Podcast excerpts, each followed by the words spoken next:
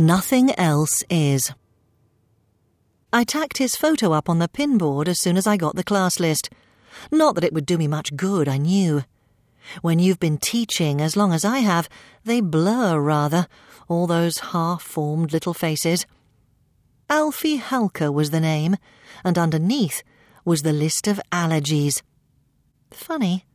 I'm sure we weren't so sensitive when I was young. There were kids with hay fever and the odd one who'd come out in a strawberry rash, but nothing to compare with this. And when it came to allergies, young Alfie Halker took the nut free biscuit. His constitution seemed designed for a planet built on entirely different chemical principles. There was scarcely a carbon based life form that wouldn't make his system erupt. Cats, feathers, hen's eggs, lemon juice, milk, rubber, tree sap, you name it. You'd think he was one of those unstable isotopes to be manipulated through toughened glass by men in special gauntlets. But young Alfie didn't need gauntlets, or kid gloves, or any other kind of special handling. In many ways, he seemed pretty much like any other nine year old. He wasn't all pale and wan and sickly, although you'd have to say he was a little bit aloof. He didn't roar around the playground with aeroplane arms or brag to his little mates about his football team. In fact, he didn't really make friends at all. Not good friends, anyway, and he didn't seem to want to. He was on the edge of things mostly, observing. In particular, I got the impression he was observing me, though not in the normal way. I was used to the desperate doe eyes, the attention starved pleading, the broken homed glaring, but he was more like a stray dog that tracks you from half a street away. Stop, and he does too. Move towards him, he backs off. You know he's after something, but you're not sure exactly what it is. Though, to be honest, once I'd established he wasn't going into anaphylactic shock at first exposure to the school nature garden, I didn't take too much notice of him. Not for those first few weeks of term, anyway. It was just after World Animal Day that he came back onto my radar. I was marking projects about a school trip to the zoo, if marking is not too grand a word for it. Over the years, I developed a technique for marking without engaging my brain at all.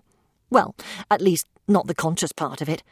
It was as if there was a rhythm to it, like doing a household chore, and I could quite easily daydream for 20 minutes and find I'd worked through an entire class's homework, with mistakes underlined, praise apportioned, and marks given, and have no memory of doing it at all. But on this occasion, I was ploughing through Alfie Halker's effort when one of his sentences brought me up short. I reread it. They tore our tickets, and with rough strife we went through the iron gates of life. Where on earth had this come from? Perhaps it was the strife life rhyme that stopped me. Or perhaps it was the weird vocabulary. I mean, how on earth would a nine year old know the word strife? But actually, it wasn't that either, because it had a curious ring of familiarity about it. That was it. I knew it from somewhere, and then it came to me. It was Marvell, wasn't it? Andrew Marvell from the Coy Mistress poem. And tear our pleasures with rough strife through the iron gates of life.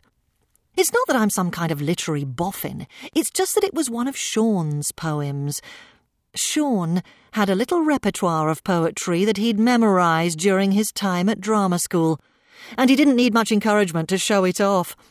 A nice view on a walk or the end of a drunken dinner party with some friends, and he'd be off. I know it sounds a bit pretentious, and of course it was, but nobody minded. It was just Sean. The only thing that did used to irritate me was the faux Irish accent he'd sometimes adopt. He'd justify it by explaining that the modern Irish accent was much closer to the way English was spoken back then, but that sounded like rubbish to me. How could anyone possibly know? No, he just fancied himself in a fisherman's knit, propping up a bar in County Kerry, and that's pretty much what I told him as we walked home from the party that night.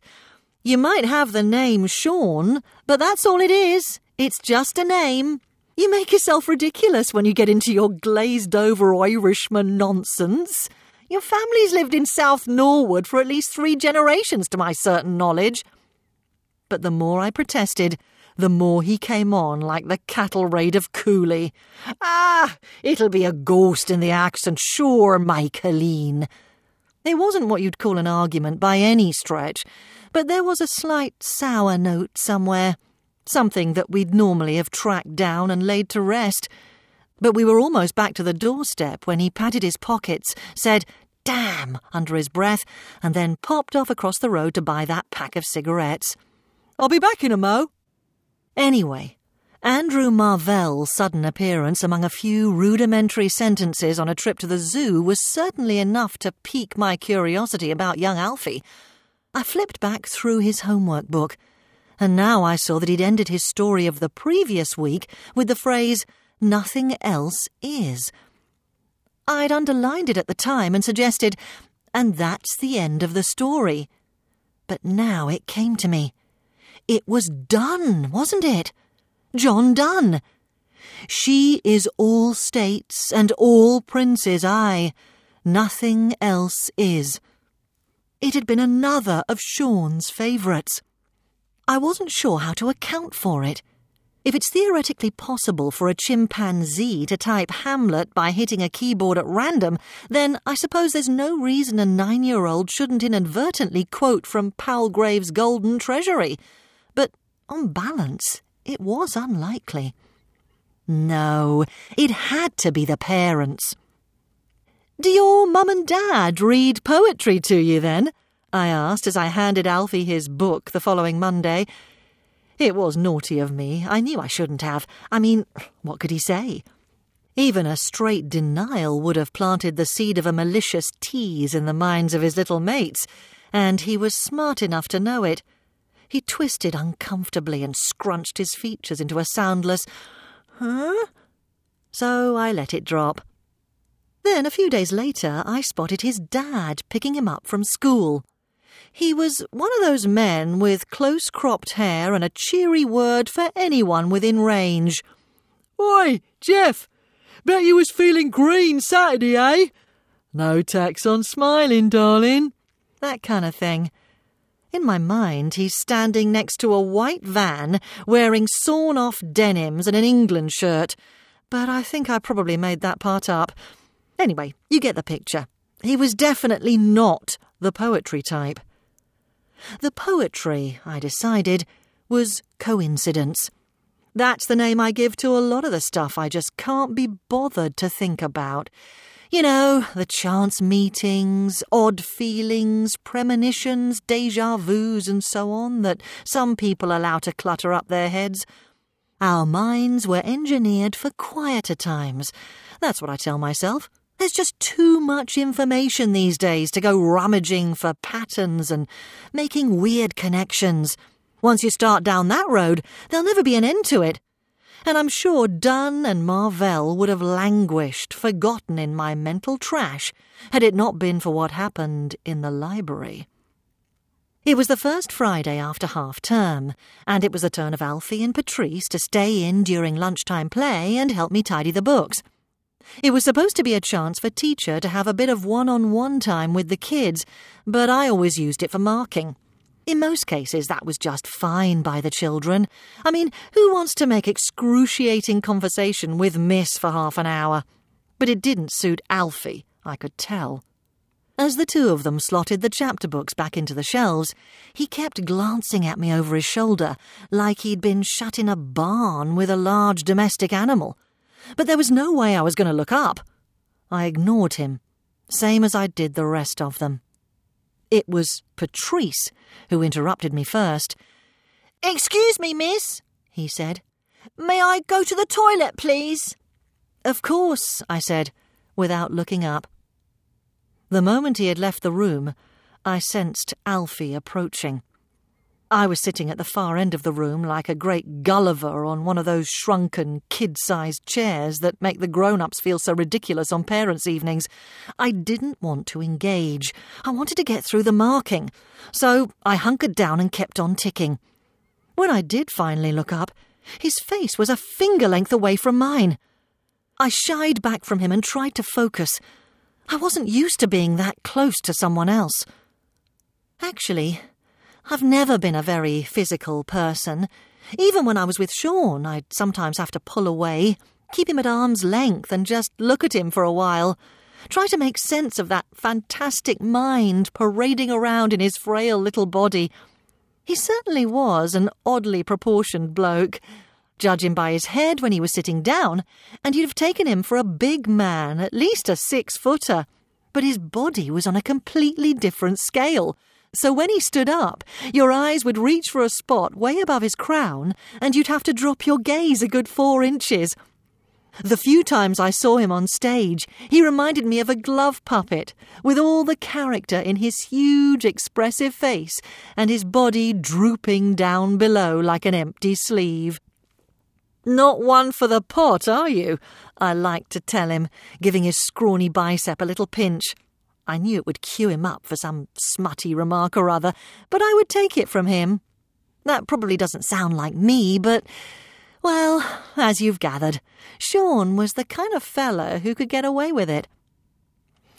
So, as I was saying, I certainly didn't take kindly to this little nine year old crowding into my body space, although squatting down there on my perch ten centimetres off the ground, I didn't have much room for manoeuvre. What are you. I was starting to frame a question when I felt Alfie's little hand reach over and slide my skirt up over my knee. All the warning lights on my dashboard lit up at once. I think I opened my mouth and closed it again. I could feel his finger through my tights, tracing a figure of eight around my kneecap. I felt my eyes starting to bulge. For a moment, I just didn't know what to do. I looked down at the figure of eight going round and back, round and back, round and back, and before I could react, he'd stopped, smoothed my skirt down, and backed away a few paces. He half nodded at me and said, Remember? I avoided him after that. What else could I do? What would you do? I mean, he was nine. Who knows what would prompt that kind of thing? Who knows what he might have been through? He probably needed help, I could see that, but as far as I knew, it was an isolated incident. And if you want the truth, I just didn't want to get involved. He was still waiting for me, though. He'd loiter in the corridor at breaks, swivelling his eyes in the forlorn hope of contact.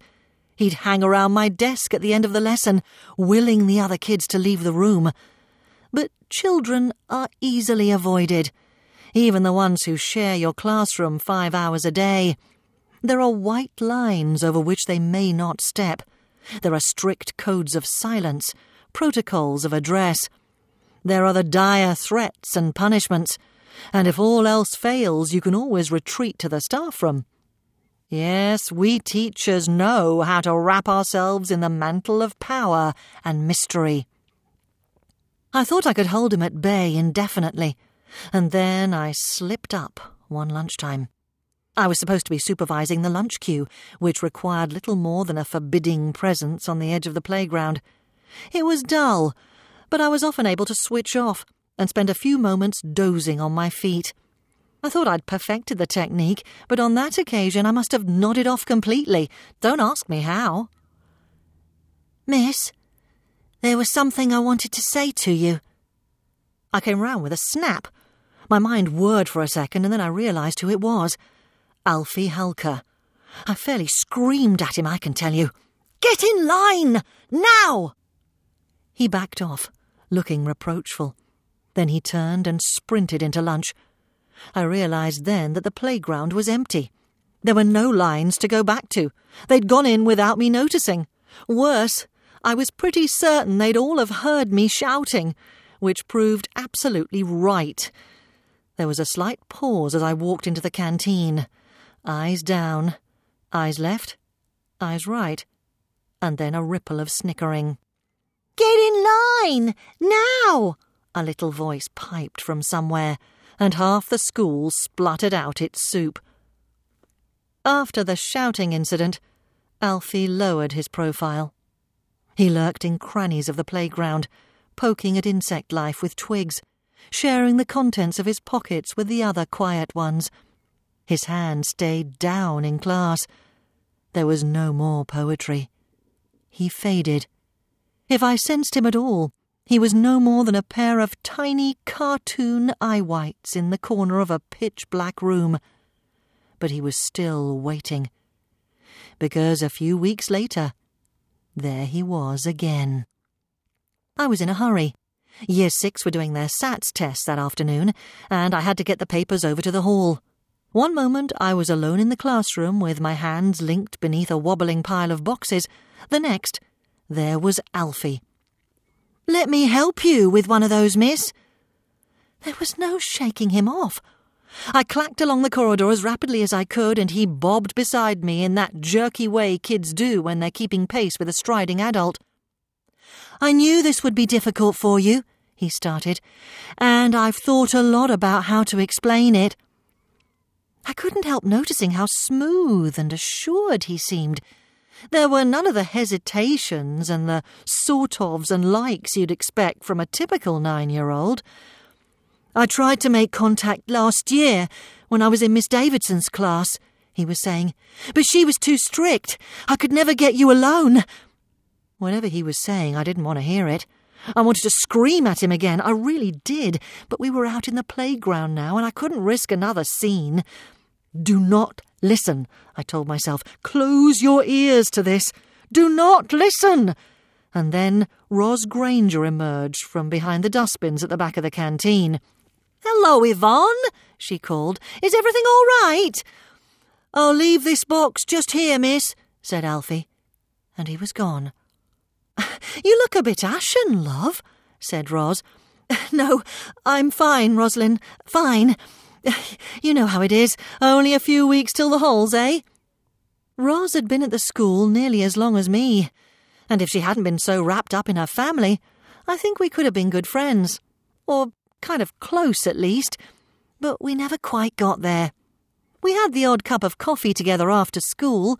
We'd been shopping once or twice at weekends but when Sean died, I really did have the sense that she was there for me.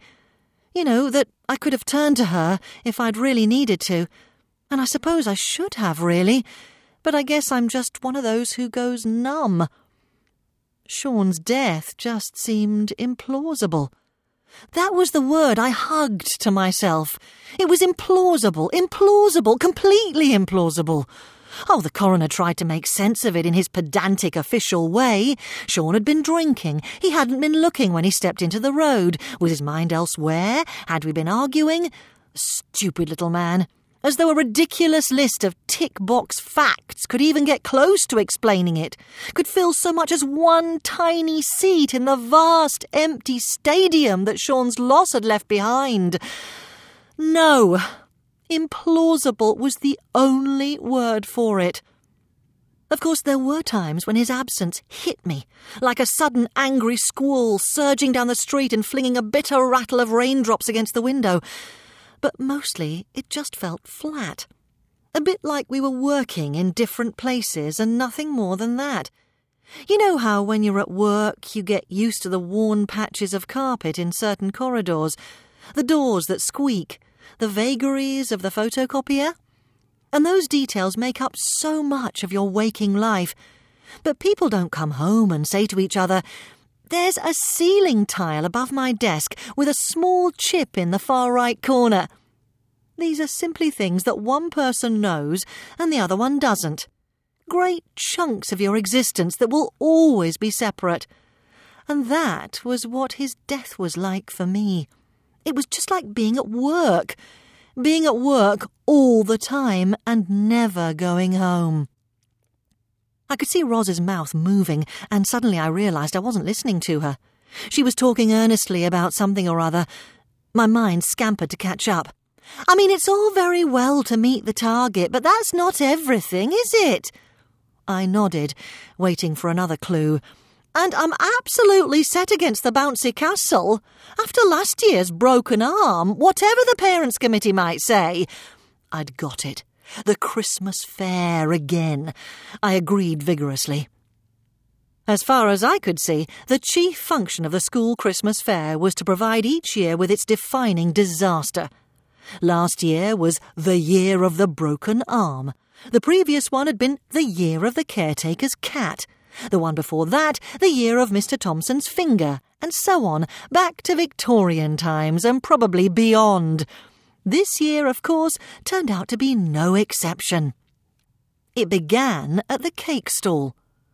Alfie Halker throws me a look across the hall, approaches the table, takes some coins from his right pocket, and buys a slice of walnut fudge cake. Two small children with painted faces cross my field of view. My mouth opens and closes as I try to formulate a response. Then Alfie's mouth does the same as his teeth sink into the large, brown, moist, crumbling, highly toxic slab he's holding in his hands. The first allergens start their journey down his digestive tract. Without me even realizing it, my brain connects to my legs and I'm running towards him as fast as I can. In fact, I'm sprinting. Sprinting and screaming at him, but I'm still too slow to stop the second mouthful going down. Spit it out! I scream. But he doesn't react as I smack him on the back, the neck, the side of his head. Alfie! Spit it out! and he doesn't kick as I pick him up. He is strangely limp, like a puppet in my arms, like he trusts me, almost as if I've held him before. Other people are supposed to rally round at a moment like this, but actually they don't. They do the rallying later. So, though I don't really have the strength to carry him, I have to. The crowd parts as I stumble towards the medical room. They look at us curiously as if we have some important private business to transact, which of course we do. Four generations in South Norwood now, he's saying as I stumble. Though I'm half Italian this time. Did you know that? I have the feeling you get when there's a mobile phone buzzing inside your coat. I'm determined not to answer. I'm sorry, Yvonne. His voice feels strangely close to my ear. I didn't want to use this option, but you can't just keep on ignoring me. Well, you've certainly got my attention now, I'm thinking, though I don't have the breath to reply. I glance down. I have the impression his skin is reddening. Look, it's me, Yvonne. It's me. Who else could it possibly be? It had to be me, didn't it? Well, didn't it? I still don't respond. We've just passed the stall selling festive lampshades and we're out in the corridor. He's slipping out of my arms and my shoes half off. If you just listened to me last time, I wouldn't have had to do this. I kick through the swing door of the medical room. At last, I'm breathing heavily, and so is he. In fact, he's starting to wheeze. the poetry. The way I used to touch your knee. Who else would have known those things? I mean, I can even tell you the brand of ciggies I was on my way to buy when it happened. I plonk him down on the nurse's couch. J P S, the black ones. John Player Special. Now, how would I have known that? We look at each other.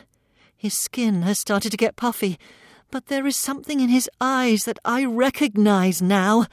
But there is no time. No time at all. Think, think, think. Medicine cabinet. Um, what am I looking for?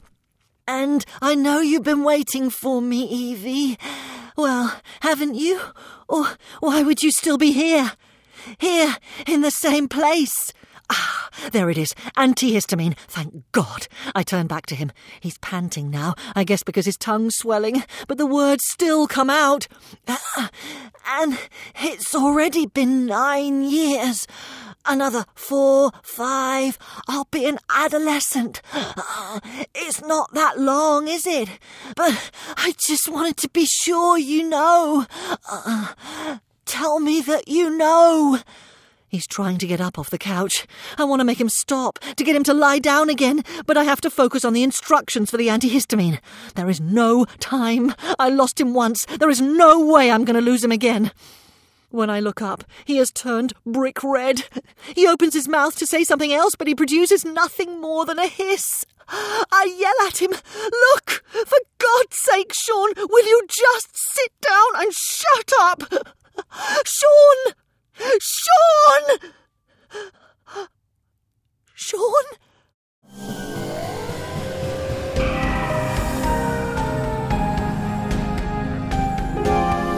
Nothing Else Is was written by Elgin Barrett and performed by Danica Fairman. Music was by John Was and technical presentation by Malcolm Blackmore.